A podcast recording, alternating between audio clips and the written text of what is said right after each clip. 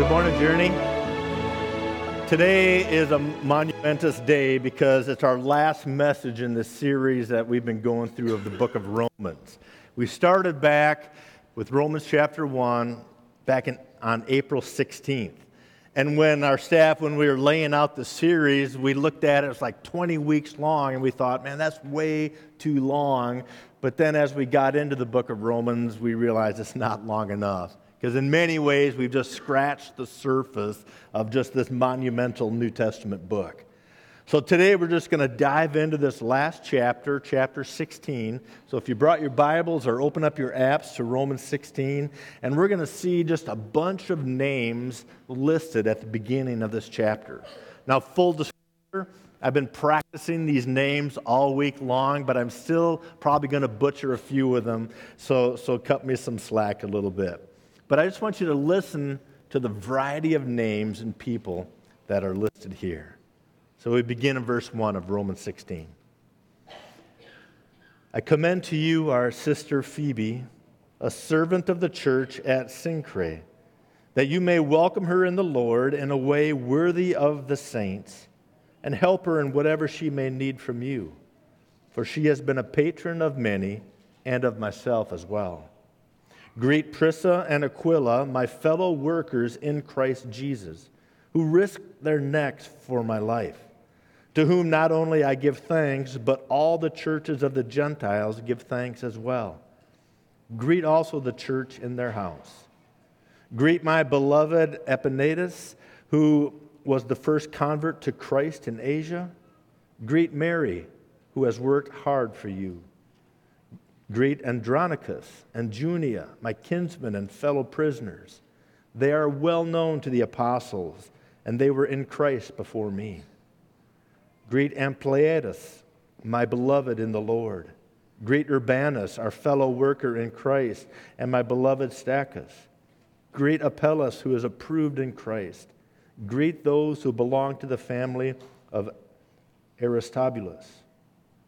Greet my kinsman Herodion. Greet those in the Lord who belong to the family of Narcissus. Greet those in the Lord, Tryphena, Tryphosa. Greet the beloved Persis, who has worked hard in the Lord. Greet Rufus, chosen in the Lord, also his mother, who has been a mother to me as well. Greet Asyncritus, Phlegon, Hermes, Patrobus, Hermas, and the brothers who are with them. Greet Philologus, Julia, Nereus, and her sister, and Olympus, and all the saints who are with them. Greet one another with a holy kiss. All the churches of Christ greet you. And I appeal to you, brothers, to watch out for those who cause division and create obstacles contrary to the doctrine that you have been taught. Avoid them. For such persons do not serve our Lord Christ, but their own appetites. And by smooth talk and flattery, they deceive the hearts of the naive. For your obedience is known to all, so that I rejoice over you. But I want you to be wise as to what is good and innocent as to what is evil. The God of peace will soon crush Satan under your feet. The grace of our Lord Jesus Christ be with you. Timothy, my fellow worker, greets you. So does Lucius and Jason and Sosipater, my kinsman. I, Tertius, who wrote this letter, greet you in the Lord. Gaius, who is a host to me and to the whole church, greets you. Erastus, the city treasurer, and our brother Quartus greet you when you read a list like that, it's a lot of just like random names. And as I was prepping for this sermon, I thought, man, how do you preach a sermon based on a list of names? That's a good question, and I'll let you know once I find out. But looking at a list like this, it's kind of like looking at someone's shopping list. You know, there's items on there that are important to them, but we really don't know why. So we don't really know much about most of these 26 individuals that are listed there, but we can know that there's a story behind each name. But, you know, if um, for you couples that are expecting, there's some great baby names here. So, Brooke and David, as you're getting ready, you know, Philologus literally means lover of words. It's like na- naming your kid Chatterbox, you know. Ampliitis and asyncretitis sound like serious medical conditions. Epaenetus is a guy to keep around if you have anaphylactic shock. Narcissus, that's like naming your kid Ego Boy, you know. So, again, David and Brooke, look to Romans 16 as you're picking out that name here coming up. You know, at our home, in our guest room, Dory and I have a quilt on, on our guest bed that's special to us. And I've learned over time that people that quilt are pretty passionate about quilting. Do we have any quilters here that do that? I mean, most people that do it, they just get into it and they love it and they like dedicate whole rooms or whole basements to, the, to quilting. But uh, what, I, what I love about quilts is quite often they are blankets that tell a story. And quilts often have meaning behind them and is more than just the purpose of keeping you warm during a cool night. You know, they have significance.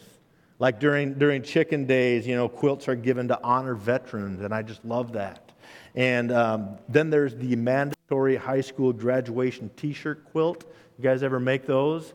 You know, my, my wife saved t shirts of our kids since kindergarten, stacked up, and then for her graduation, they sew them all together, you know, and they kind of tell their story of, of their life growing up through t shirts into a quilt.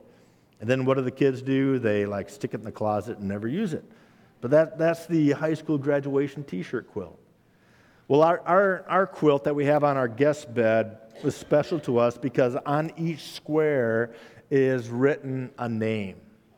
Um, the, and this quilt was given to Dory and I as we uh, transitioned out of a ministry. So the church got together and some of those quilters made this quilt and had each uh, family sign a square and they sewed it together. And as, as I look at those uh, names on the quilt now, like more than 20 years ago, I still remember those people and the impact that they had on our lives. You know, there was a, a, lady named Dolores on there, and I look at her name and I immediately think of just these amazing angel food cakes that, that she would make. There's a guy, Cecil, on, on there who, who actually worked for the CIA and uh, back in the 50s and 60s, and he would tell me these stories that sound like something out of a novel today. You know, and, and I see a guy named Dan who was just an amazing drummer on our praise team, and I, the people just come to life when I see that quilt. Well, through this list of names at the end of Romans, uh, we can kind of see really the overarching purpose of Romans. If you remember back in week one, and we've talked about it a couple times during this series, Romans is, is a gospel saturated letter. It begins in chapter 1 and ends in chapter 16 talking about the gospel. And then in the middle of it, the Apostle Paul just fleshes out what that means. But Romans is also a community building letter. Because the, the story behind the churches there is that there was some division between Jew and Gentile in the church, and it was causing divisiveness in the church. So Paul wanted to bring them together. He wanted unity around the gospel, so he addresses those issues to build community. And ultimately, Romans is a, is a missional letter because he wants the churches there in Rome to get behind his mission of carrying the gospel out eventually to Spain. And he knows that a divided church cannot be a missional church. Nothing will kill the ministry of a church like internal division. So Paul hits that hard and drives it home. And in this like seemingly random list of names, we see every one of those elements. We see community and we see mission, we see unity all around these names. So, these names, really, first of all, they reveal this idea of unity. Specifically, commu- unity or community in the church outweighs any division that they would have seen in their society and out, outweighs any division we see in our, our culture today. That early church there in Rome, it was a beautiful picture of unity in the midst of diversity. There was unity and, community around racial different backgrounds. You know, like I mentioned, there, there's Jewish people and non Jewish people, which were called Gentiles. But beyond that, there was also people from the Middle East, there's people from Asia, there's people from Europe. Rome was a metropolitan city. And it reveals to us that that early church consisted of all kinds of people Roman, non Roman, Jew, non Jew, people from different parts of the world would come to Rome. Groups that were historically enemies and radically opposed to one another would be together. And as we saw throughout the letter of, of Romans, they didn't always get along. So Paul dealt with that by focusing on the gospel and how the gospel brings together different groups of different racial backgrounds and brings unity around them. You know, for the, for the church, uh, some scholars believe that, that, um, that, the, that the different groups of Jew and Gentile specifically wanted two separate congregations. You know, the Jews over here and the Gentiles over here. Just keep them separate. The Jews would worship on, on uh, the Sabbath, Saturday. They, they could worship at Saturday at 5 o'clock. The Gentiles could worship Sunday at 9 with coffee and donuts beforehand. You know, they thought, Let, let's just do that. You know, do church by races. But Paul is like, no, we are together. So we see in those list of names that this unity outweighs any racial divide. But that list also shows us that there's unity and community around different social classes. Some of the people listed there would have been, you know, families of considerable means. You know, for example, Aristobulus and Narcissus both were, have, were said to be um, heads of family or heads of household, which, which would have conveyed the idea of a whole estate. That these were landowners, these were people with uh, agriculture, with, with businesses and slaves to support it. Um, some scholars believe Aristobulus was the grandson of Herod the Great. So there, there's people of influence there. In fact, Paul even says um, Erastus was the city treasurer. So you, you can imagine being the city treasurer for a city like Rome. That would have been a position of power. And uh, the other names listed, like Rufus and Urbanus, those were common names for slaves in that day. So you have city treasurers, landowners in the same church, shoulder to shoulder with slaves. And then you come to a verse like verse 16, and you can see why this is so important because when Paul says, greet one another with a holy kiss. Now, it's different than what you're thinking. The emphasis there is on the word holy. This idea of we're together. It's a sign of equality, a sign of friendship. Royalty and slave together. And in the New Testament church, it's a beautiful picture of just radically breaking down these distinctions of race, of class, and everyone's on the same level because of the gospel. So the gospel really teaches us that there's one race of people, the human race. It teaches us that there's one class, sinners. And there's one hope, the grace of Jesus. So, this unity of race and class that we see here in Rome is possible through the power of the gospel. And there's also unity and community around uh, both men and women. That might seem a little unusual, but, but for Paul to call out and specifically mention uh, women in, as a, in the closing verses here of Romans is probably very intentional, and we know it's very unusual for the time. Both Rome and Jerusalem were very male dominated societies. So, but Paul calls these women fellow workers and co laborers. In fact, he starts out mentioning Phoebe, and he uses the word servant, but it also can mean, uh, also can use the word deacon for referring to Phoebe, can mean either. You know, a servant or a deacon, which would be, you know, an official position in a church. Paul recognizes her as a co laborer. And as I was studying this passage, scholars believe that Phoebe was most likely the one to physically carry this letter that we know as Romans, physically bring it to the churches in Rome. So she would have been the deliverer, and if, and if people had questions about what Paul had written, uh, she could answer them. She would have conveyed Paul's wishes for the churches and been that representative. See, the point is, is that these women were prominent, they were in, influential.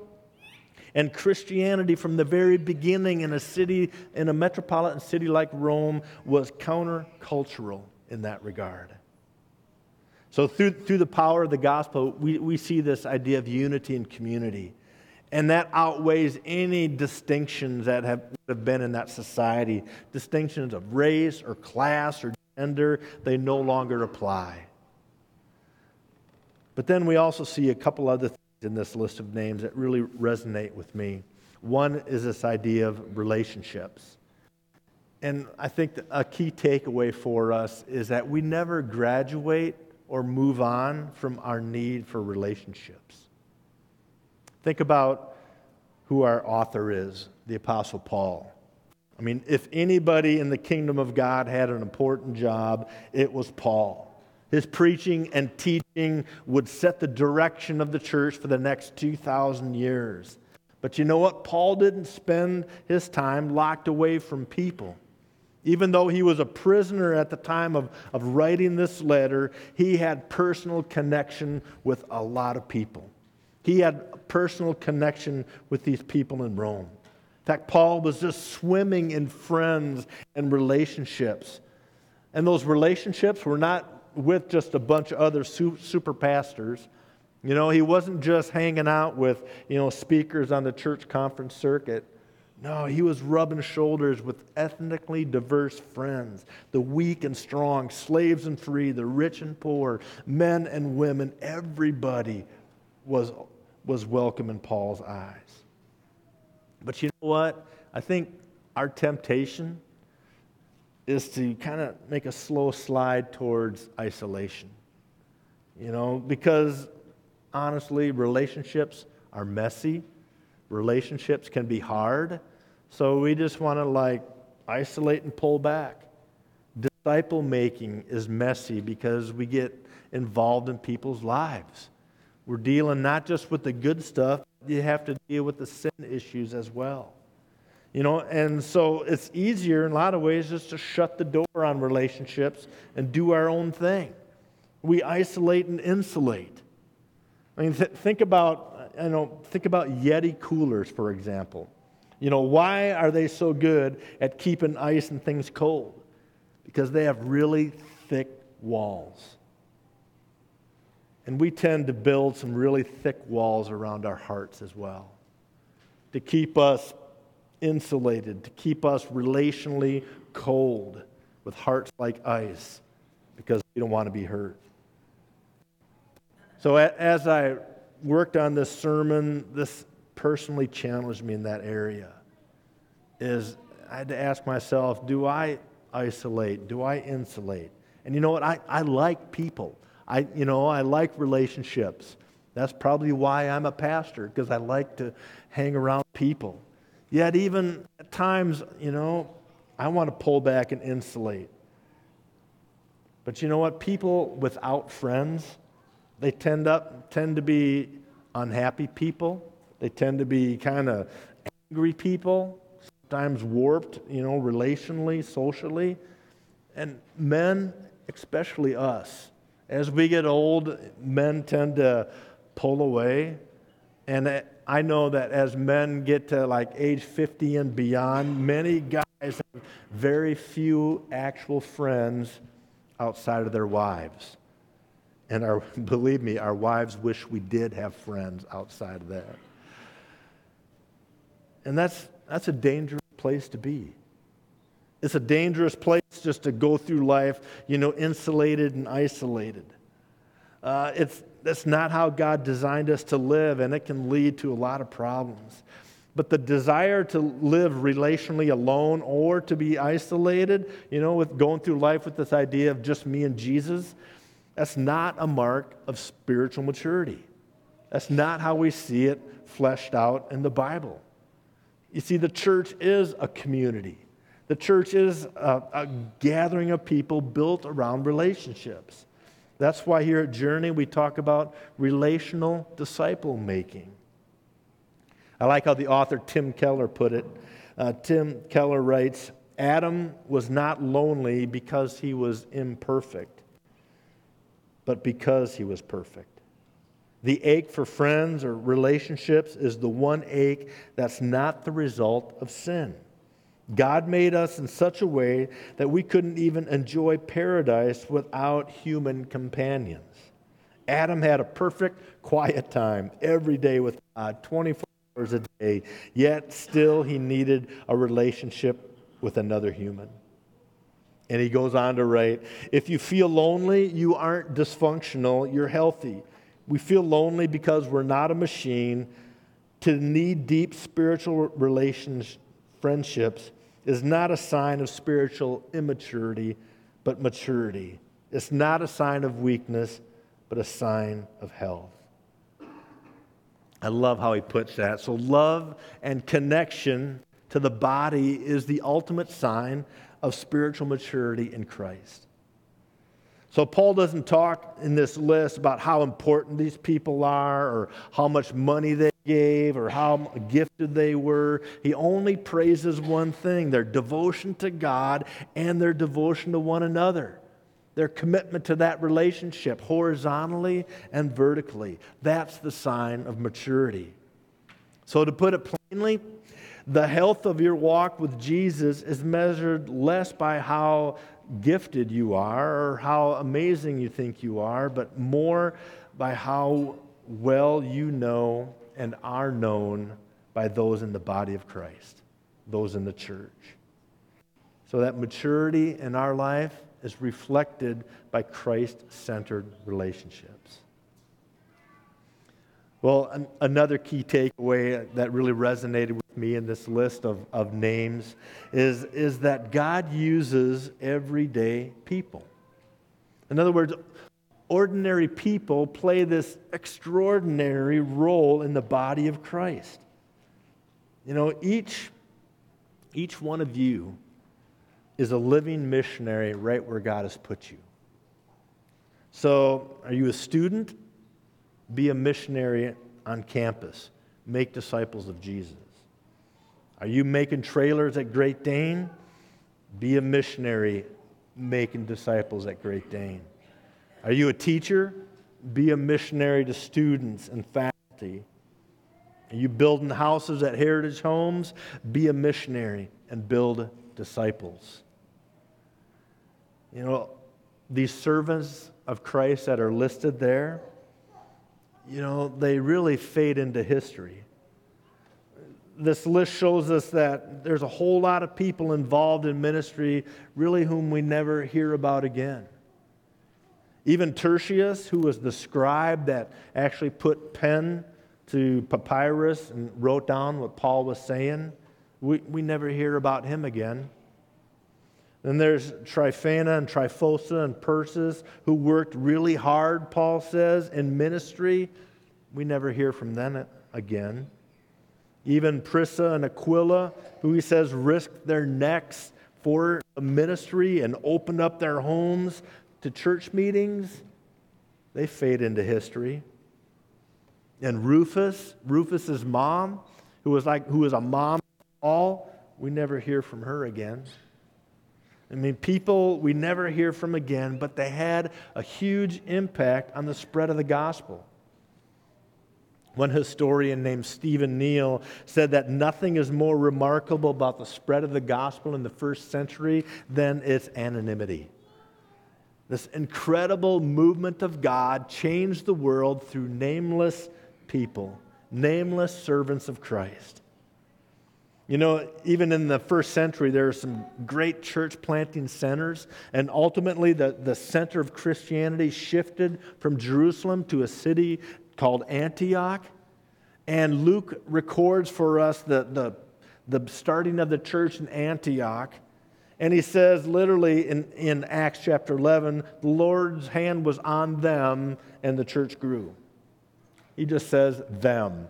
Doesn't name any of the church planters, doesn't name any of the, any of the leaders. He just basically says it's a bunch of people whose names I won't mention because you won't hear from them again anyway. But people who were servants of Jesus Christ. It's kind of like you know what watching the credits at the end of the movie and you see people listed as bystander number 3, you know, just very anonymous, but they were there. You know, that church in Antioch that we don't know anything about the, the beginning of, that church in Antioch would one day send out the Apostle Paul from that church. And because they did, the church in Rome grew. And then eventually a church called Journey in Wayne, America, planted and started and has grown. Because they were faithful in the first century, we have had a chance to hear the gospel in the 21st century. So, whenever and wherever the gospel spreads, it's because everyday, ordinary people like us grab a hold of the responsibility and our role to be servants of Jesus. So, Journey, it's our turn. If Paul were writing a, a letter today to a church, if there, if there was a book in the Bible called Paul's Letter to Journey, you know, Journey chapter 16, would your name be on the list? I mean, this is a list of names with a lasting impact. As we look at those names, we see unity, community, we see relationships, but most of all, we see as ordinary people doing extraordinary things through the power of God. And then Romans concludes with just this beautiful postlude. And Paul's final words to the whole book are really reserved for God. 16 chapters he, he's, he's building into these final paragraphs that are simply beautiful. Six, 16 chapters that's showing us that the gospel is all that we need in life. Back in chapter 1, he explains what a mess we are in, and only the gospel could save us. And towards the middle of the book, in chapter 8, it's one of the greatest chapters in the whole Bible because it tells us that there is no condemnation for those who are in Christ Jesus. And nothing can separate us from the love of Christ. And then in chapter 12, that there's this hinge of the entire book showing us that those who believe the gospel are ultimately transformed by the gospel. And in chapter 15, there's, it shows the role that we have uh, to play in God's kingdom to carry out his mission. And then we come to chapter 16, which just illustrates this mission by listing these random names and it just celebrates who God has used to carry that out. And invite the praise team back up this morning. And as they come up, listen to these final words that Paul reserves for God and directs to God. Verse 25 it says, Now to him who is able to strengthen you according to my gospel and the preaching of Jesus Christ, according to the revelation of the mystery that was kept secret for long ages, but has now been disclosed, and through the pro- prophetic writings has been made known to all nations, according to the command of the eternal God to bring about the obedience of faith. To the only wise God be glory forevermore through Jesus Christ. Amen. So here's the one question journey that really matters Have you experienced the saving power of the gospel in your life? Do you know Jesus? Not just know about him, but do you know him as your Savior? Have you surrendered your life to Him? Are you following Jesus? Are you allowing the Holy Spirit to change you? Are you living on mission for Jesus? Journey, today's the day. Don't wait. Don't put it off any longer. Stop sitting on the fence and go all in for Jesus. Let's pray together. Father, we thank you for this incredible letter that we know as the book of Romans. Thank you that you, in this book, have, have laid out what the gospel is and how the gospel transforms us, transforms society, and makes a lasting, eternal impact for your glory. So, Father, may this gospel, may we just internalize that in our own lives and allow you to change us from within. So, Father, do that today. Use us for your glory. We pray this in the name of Jesus, your Son. Amen. Let's stand together as we continue in worship.